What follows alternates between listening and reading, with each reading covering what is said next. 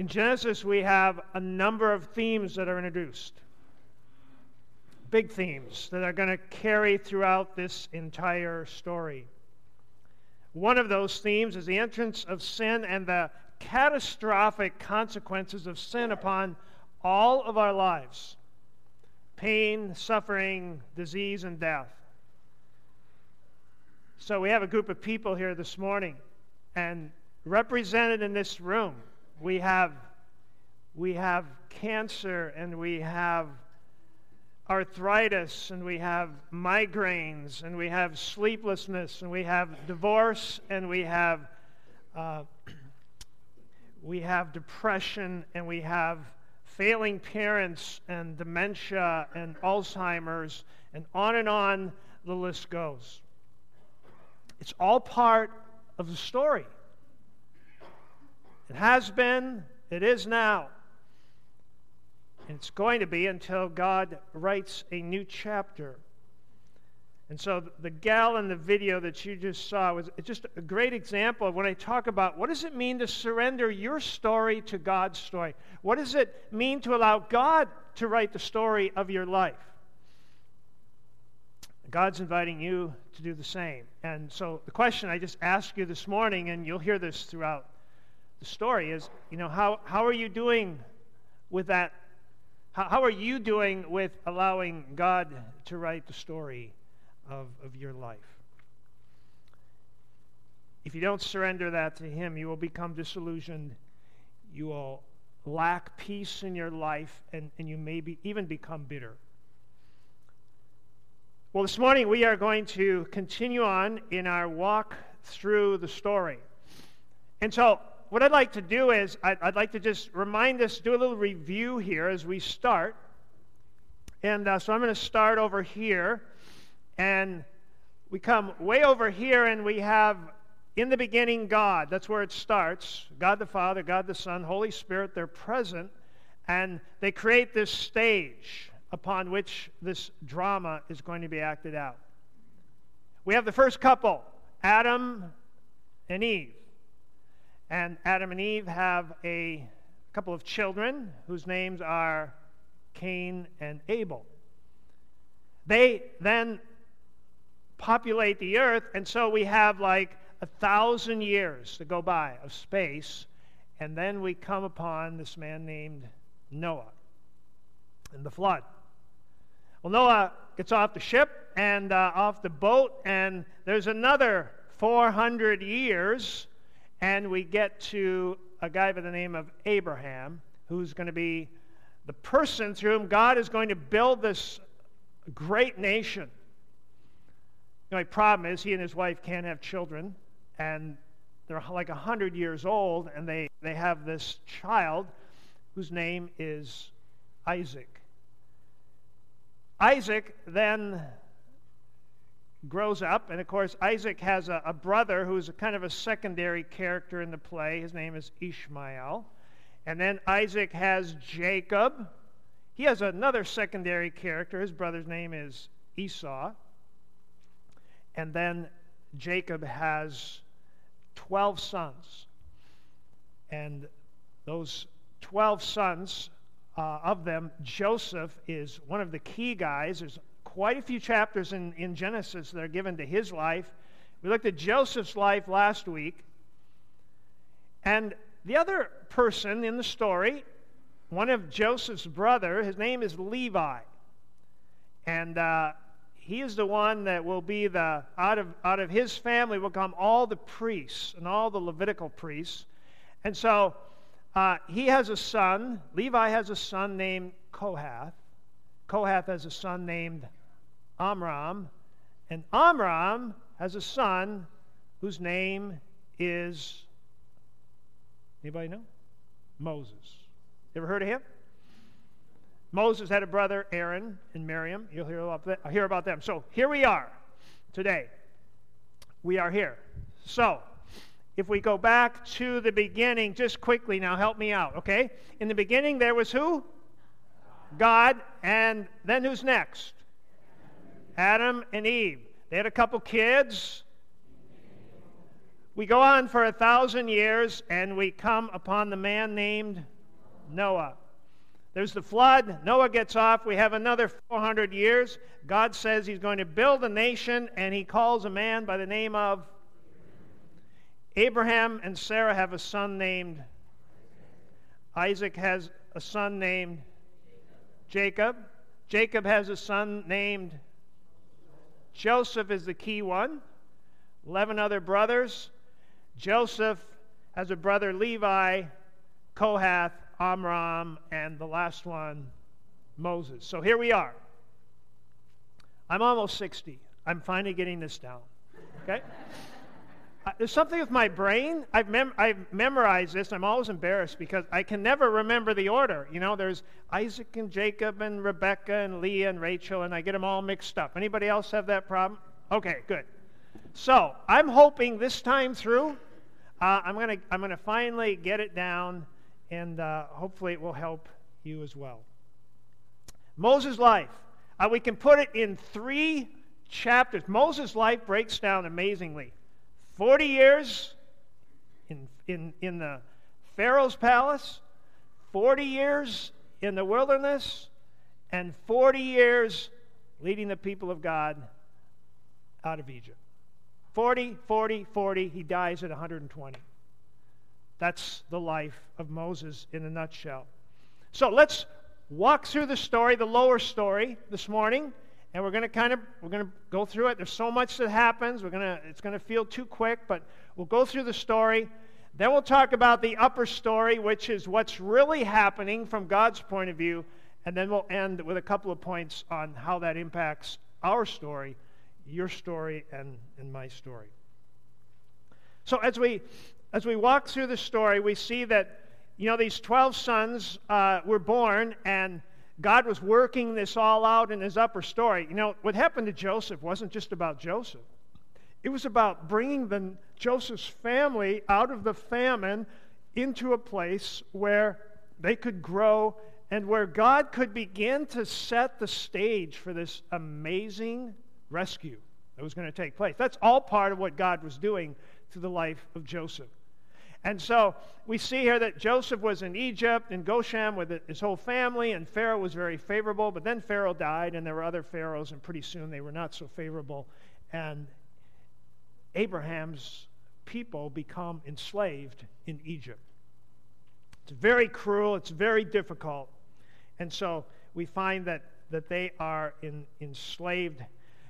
But they're growing, and they're, they're, they're developing, and they're they're having a lot of kids and more kids than the Egyptians, and they're growing like crazy. So Pharaoh tells all the all the uh, midwives to throw out any boy babies, but they feared God more than Pharaoh, so they didn't do that. And God blessed them because they didn't do that. By the way, a promise was given a long time ago. God said, I will bless those who bless you. He's talking now, those who bless Israel, I will bless and those who curse Israel I will curse. I, I still believe that's true today because God's promises don't change. And so the midwives said, We're gonna we're not gonna listen to Pharaoh, we're gonna listen to God. And you know what? God blessed the midwives. And they had prolific families. And so Israel here is growing and Pharaoh's getting worried, and so he's becoming uh, things are more severe, and so he starts slaughtering all of the young males that are born wherever he can find them. And so Moses, a young baby at this time, his mother fearing for his life, puts him in a basket and floats him down the Nile River. And there, the uh, there the the queen of the uh, Pharaoh comes across Moses and she finds him in the water. It's, it's an amazing story. Actually, it's, it's Pharaoh's daughter is the one that finds Moses, and she falls in love with him and takes him in and goes out and says, Get me a Hebrew mother to nurse this child. And lo and behold, who is it? It's Moses' mother. So Moses' mother gets her child saved. She gets to be the, the, the mom that's nursing her child, and Moses grows up in Pharaoh's court. And uh, he has the best of everything. He has the best food. he has the best education, he has the best medical care, he has the best housing. He's in Pharaoh's palace, and that's the first 40 years of his life.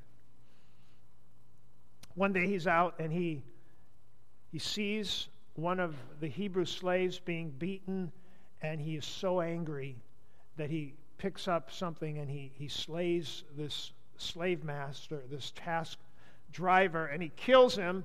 And Pharaoh's out for his life, and so now we enter chapter 2, and he flees to the desert, lives with, uh, learns how to raise livestock, gets married out there, finds a wife, and that's his life 40 years. Quite the contrast. So that's chapter 2 of his life. Then he's out in the desert, and everything changes one day when he sees this bush that is on fire and it's burning. And so he comes up to the bush and, and God speaks to him through the bush. Now, you have to remember, Moses grew up in Pharaoh's court. He, he did not grow up in a, in a Hebrew synagogue. He, he grew up in a place where there were many gods. And so when God spoke to him out of the bush, and, and Moses says, who do, I, who, do I tell the, who do I tell the people that you are? When, uh, when I go to them, he, he didn't know who this God was. He, he didn't know God. He, he he said, God, who, who will I say this is? And God said, Well, tell them I am has sent you. And it must have been a profound experience because Moses went and he, he did as God said. Now, there's a lot more to the story, and I want to read some of it for you this morning. We're just going to take a few minutes. Uh, Exodus 3, verses 1 through 14. You can follow along on the screen or in your Bible this morning. Now, Moses was tending the flock of Jethro, his father in law, the priest of Midian, and he led the flock to the far side of the desert and came to Horeb, the mountain of God. There, the angel of the Lord appeared to him in the flames of the fire from within a bush. Moses saw that the bush was on fire, but it did not burn up. So Moses thought, I will go over to see this strange sight, why the bush does not burn up. And when the Lord saw he had gone over to look, God called to him from within the bush, Moses, Moses. Moses said, Here I am. Do not come any closer, God said.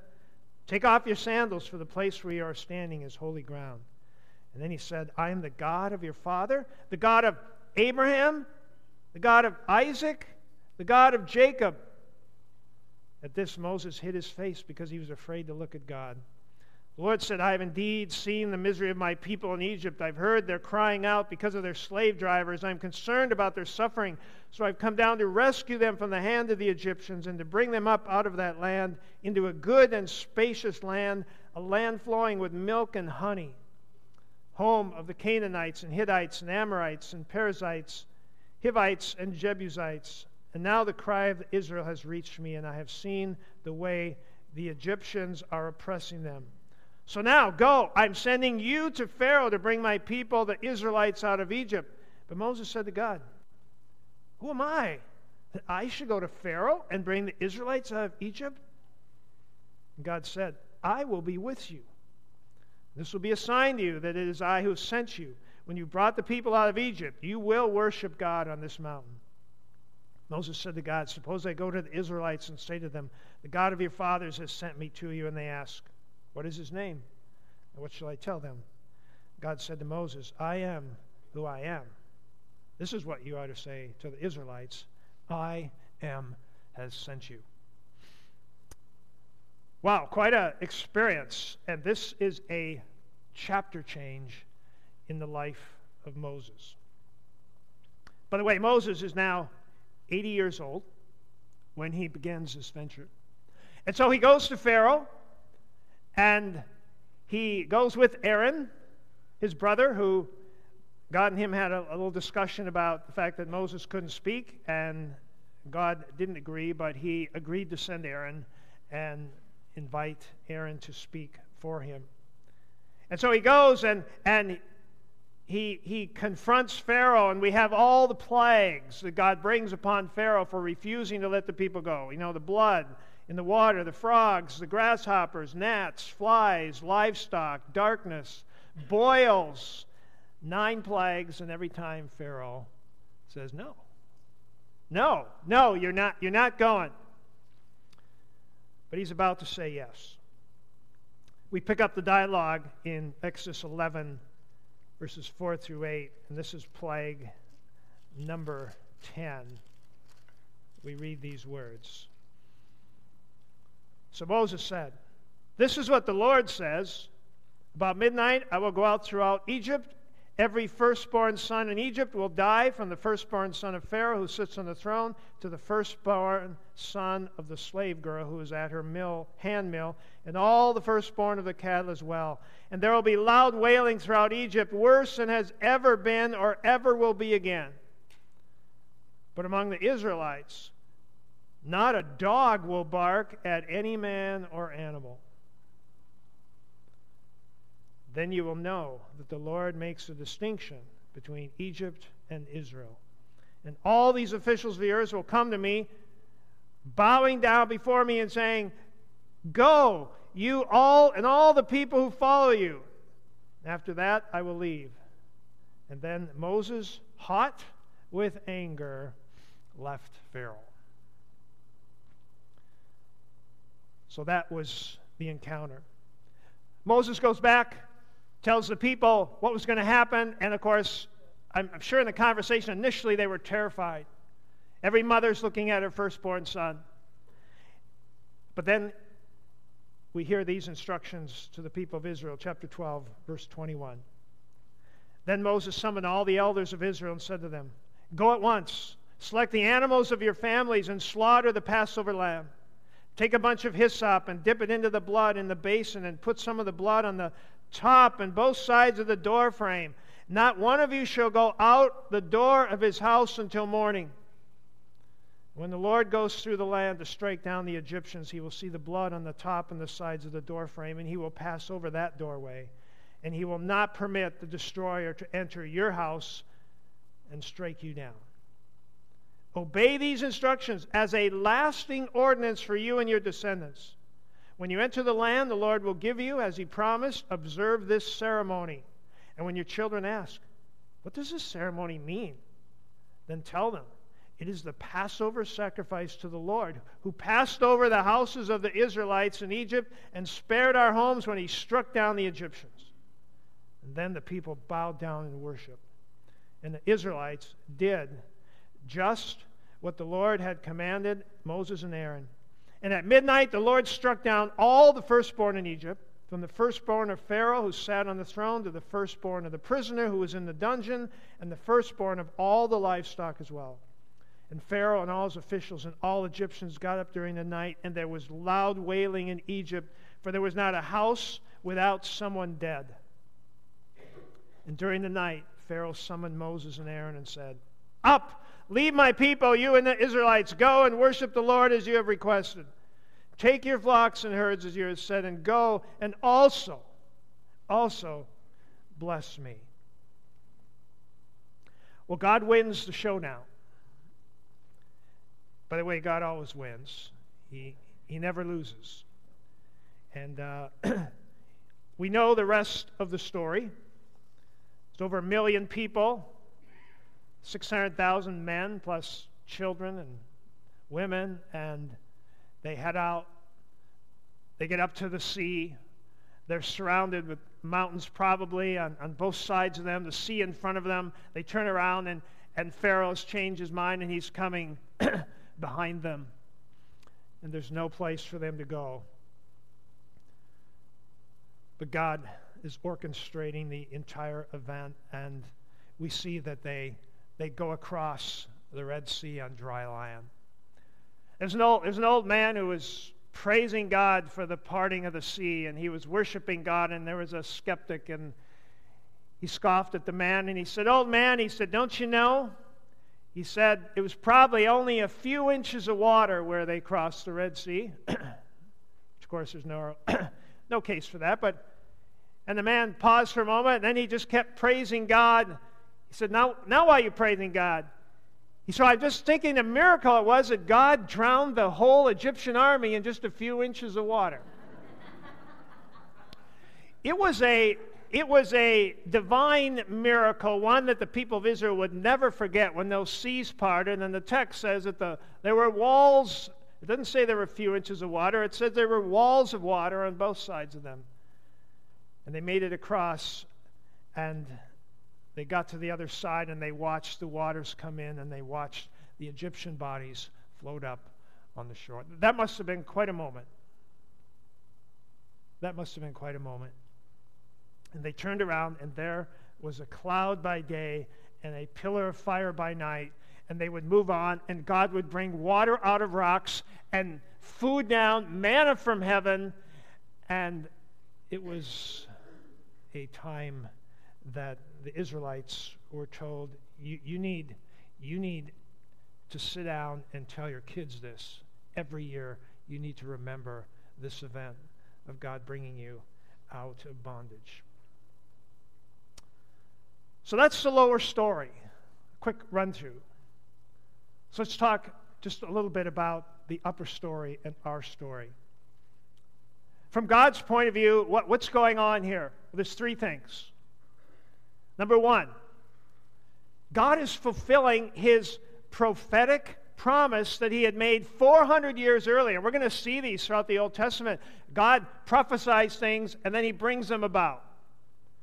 And so, if, if you go back to Genesis 15 and verse 16, this is what God told Abraham many years earlier. He says, In the fourth generation, your descendants will come back here, for the sin of the Amorites has not yet reached its full measure.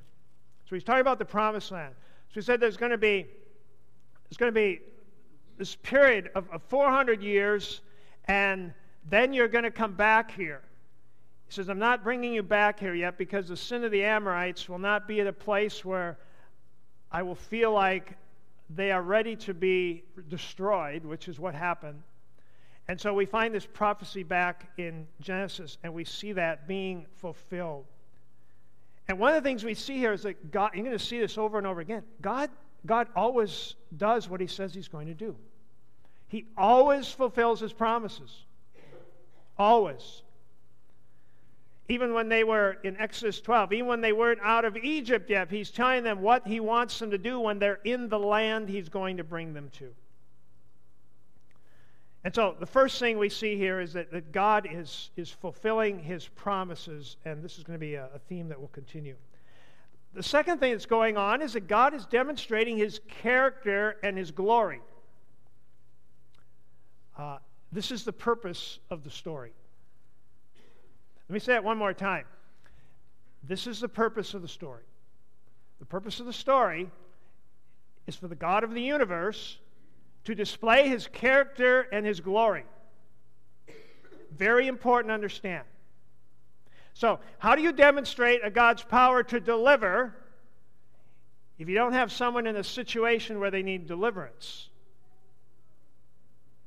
How do you demonstrate forgiveness in a world with no sin? Uh, how would God demonstrate mercy without any concept of judgment? How would God bring about and create order if there was no chaos. And so, what we see here is these elements in the story are, are coming to play because they become the backdrop for which God is going to demonstrate who He is and His character and, and what He is like. This is the reason for the story. Just remember this little thing. You know, the reason for the story is God's glory. That's the reason for the story. In Romans chapter 9, there's a discussion going on about Pharaoh. And they're talking about this fact that it, mentions that God hardens Pharaoh's heart. And listen to what is said in, in Romans 9 17. The comment is this It says, For the scripture says to Pharaoh, I raised you up for this very purpose, that I might display my power in you, and that my name might be proclaimed through all the earth. So, why does God bring about the plagues and Pharaoh and harden Pharaoh's heart and all this? Because God is displaying his glory in all the earth. He is demonstrating his power. So, Pharaoh had said, Okay, you can go. How, how would God have demonstrated his power in that? And so it's the resistance of Pharaoh, is what we read here. It's the resistance of Pharaoh that is set up in the story that allows God to demonstrate his power in some amazing, amazing ways. We see in the story that by God's gracious choice, he involves us in the story, but the story is, is we're not the main character in the story. The main character is God. And uh, this is a whole nother sermon, but if you look at those experiences, he, he will demonstrate his presence with his people. He will demonstrate his power with the people.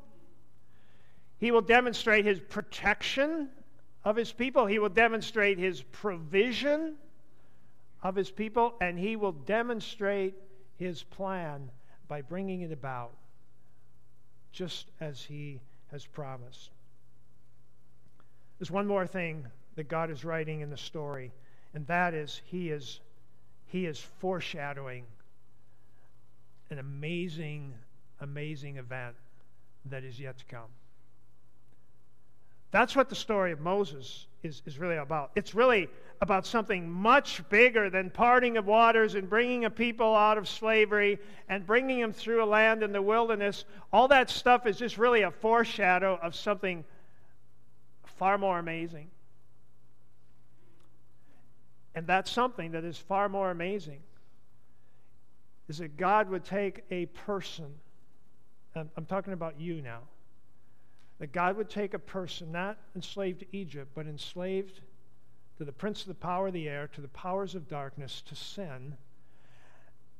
And that God would work in such a way to bring them out of bondage, and that He would do that through the sacrifice of a lamb and through the blood. Judgment would pass over. And then God would impart His presence not this time through a pillar of fire and a cloud by day and night, but by his own very Holy Spirit poured into a person's life to lead us and guide us and, and continually make us aware, you know, to show us where we need to go. And we, so we have all these parallels in the, in the exodus of Israel out of Egypt and, and leading them and guiding them that will parallel, parallel the work that God is going to do through Christ in the life of every believer. It's really an amazing, amazing story. Well, let me conclude. Let me just conclude with a word about your story and my story. Just one little thing. Moses he started ministry at age 80. 80 years old when he started. So we need to get rid of this thinking that our best years are behind us. Okay? I, don't, I don't find that here. I, I don't see that. Abraham was 65 when God first talked to him. He was 100 when he had the child that God had promised to him. So you may have just retired from a job, but, but your best years may be ahead of you ministry wise and for what God is, is doing in your life. You say, Well, I'm, I'm tired. Well, what else is new? We're all tired, aren't we? Ask the mom with three kids if she's tired. So we see here that, that Moses gets this assignment. You know, we're going to have we're going to have all of eternity to rest up. Okay? You can have all of eternity. And, and what you want to do is you want to look back on your participation in God's story, and, and what you want to see is that you played out your part. That you didn't sit down when God had one more scene, one more script for your life, one more thing He wanted to write into the story. Just a little aside there for those of us who are getting up in those years. The purpose of the story, there's two things I conclude with these. Number one, God wants you to trust Him. God wants you to trust Him. I realize this is hard. It was hard for the Israelites, it's, it's hard for us, but there's something in the Bible that God wants you to trust Him. That's so important to God. I don't know if we can understand that, but it's just so important that you trust God. And, you know, when, you know, he, he's more interested in demonstrating his trustworthiness than yours. He, he's more interested in demonstrating his, his power than demonstrating ours. He's more interested in demonstrating his love than ours, his wisdom than ours. It's, it's his stage, it's his story, and he wants us to trust him. You know, if we were to rank sins in, ter- in, in order, what's the worst sin? You know, we probably put murder and rape and torture, and we list all these sins. But one of the things we see here, and we see it in the book of Hebrews, one of the things that's highlighted is it says, it talks about the sin at Meribah, and it says, the people said, Is God really with us? That was the sin that angered God. Is God really with us? And I've said this before the most important thing about you is what you believe about God. Because what you believe about God is the seedbed. And if you distrust God, it's the seedbed for every other sin. God desires you to trust Him. He is trustworthy, and so He wants you to, to trust Him. And here's the second one God wants to deliver you. God wants to deliver you, He wants you to trust Him. We see a picture here of Moses, and what we have is we have, we have these elements. First of all, we have slavery. Slavery. Ephesians 2 1 through 3. Listen to these words. As for you, you were dead in your transgressions and sins in which you used to live when you followed the ways of this world the ruler of the kingdom of the air, the Spirit does not work in those who are disobedient. All of us also lived among them at one time, gratifying the cravings of our sinful nature, following its desires and thoughts like the rest. We were by nature objects of wrath. Okay? Hebrews 9:27. For it is appointed unto man once to die, and then comes judgment. Hebrews 9 27. So, we see, first of all, here, John 8 33 and 34. Let me just back up one. Then they answered him, We are Abraham's descendants. We've never been slaves to anyone. How can you say that we shall be set free? Jesus replied, I tell you the truth. Everyone who sins is a slave to sin. So we're all slaves, just like Egypt. There is judgment that comes. Romans 6:23 for the wages of sin is death. Again, Hebrews 9:27 is appointed to man once to die and then the judgment. And so we see here that there's slavery and there's judgment and we see this judgment is passed over through the blood of a sacrificed lamb. You know that night in the house it didn't matter it didn't matter about the people in the house it was the blood on the door. That was the only issue. It was the blood on the door. If the blood was on the door, you were passed over. That's the only factor. And then we see deliverance. God delivers his people. Colossians 1:13, amazing verse. It says, For he's rescued us from the dominion of darkness and brought us into the kingdom of the Son he loves, in whom we have redemption, the forgiveness of sin. Well, we're going to stop there this morning you know, I just want to leave this challenge with you. And this is important. This thing that we talked about in, with Moses, the slavery, the judgment was passed over, the, the deliverance out of bondage, and then journey to the promised land, that's real for every one of us. And uh, as we conclude today, I, I want to say this, I want to say this very clearly that everyone at one point in our lives was enslaved to sin. Every one of us is under judgment because of that sin. And it's only through the blood of Christ, it's only through faith in the work of Christ on that cross that will, will allow us to pass out of that judgment. Because we will all die and we will all stand before God and we will all face the judgment for our sin. And it is, as the scripture makes very clear, It is through faith in the work of Christ and the blood of Christ applied to our hearts that will allow us to be passed over and to experience His deliverance. If, if you do not have the blood of Christ upon your life, then the scripture makes it very clear that you will perish.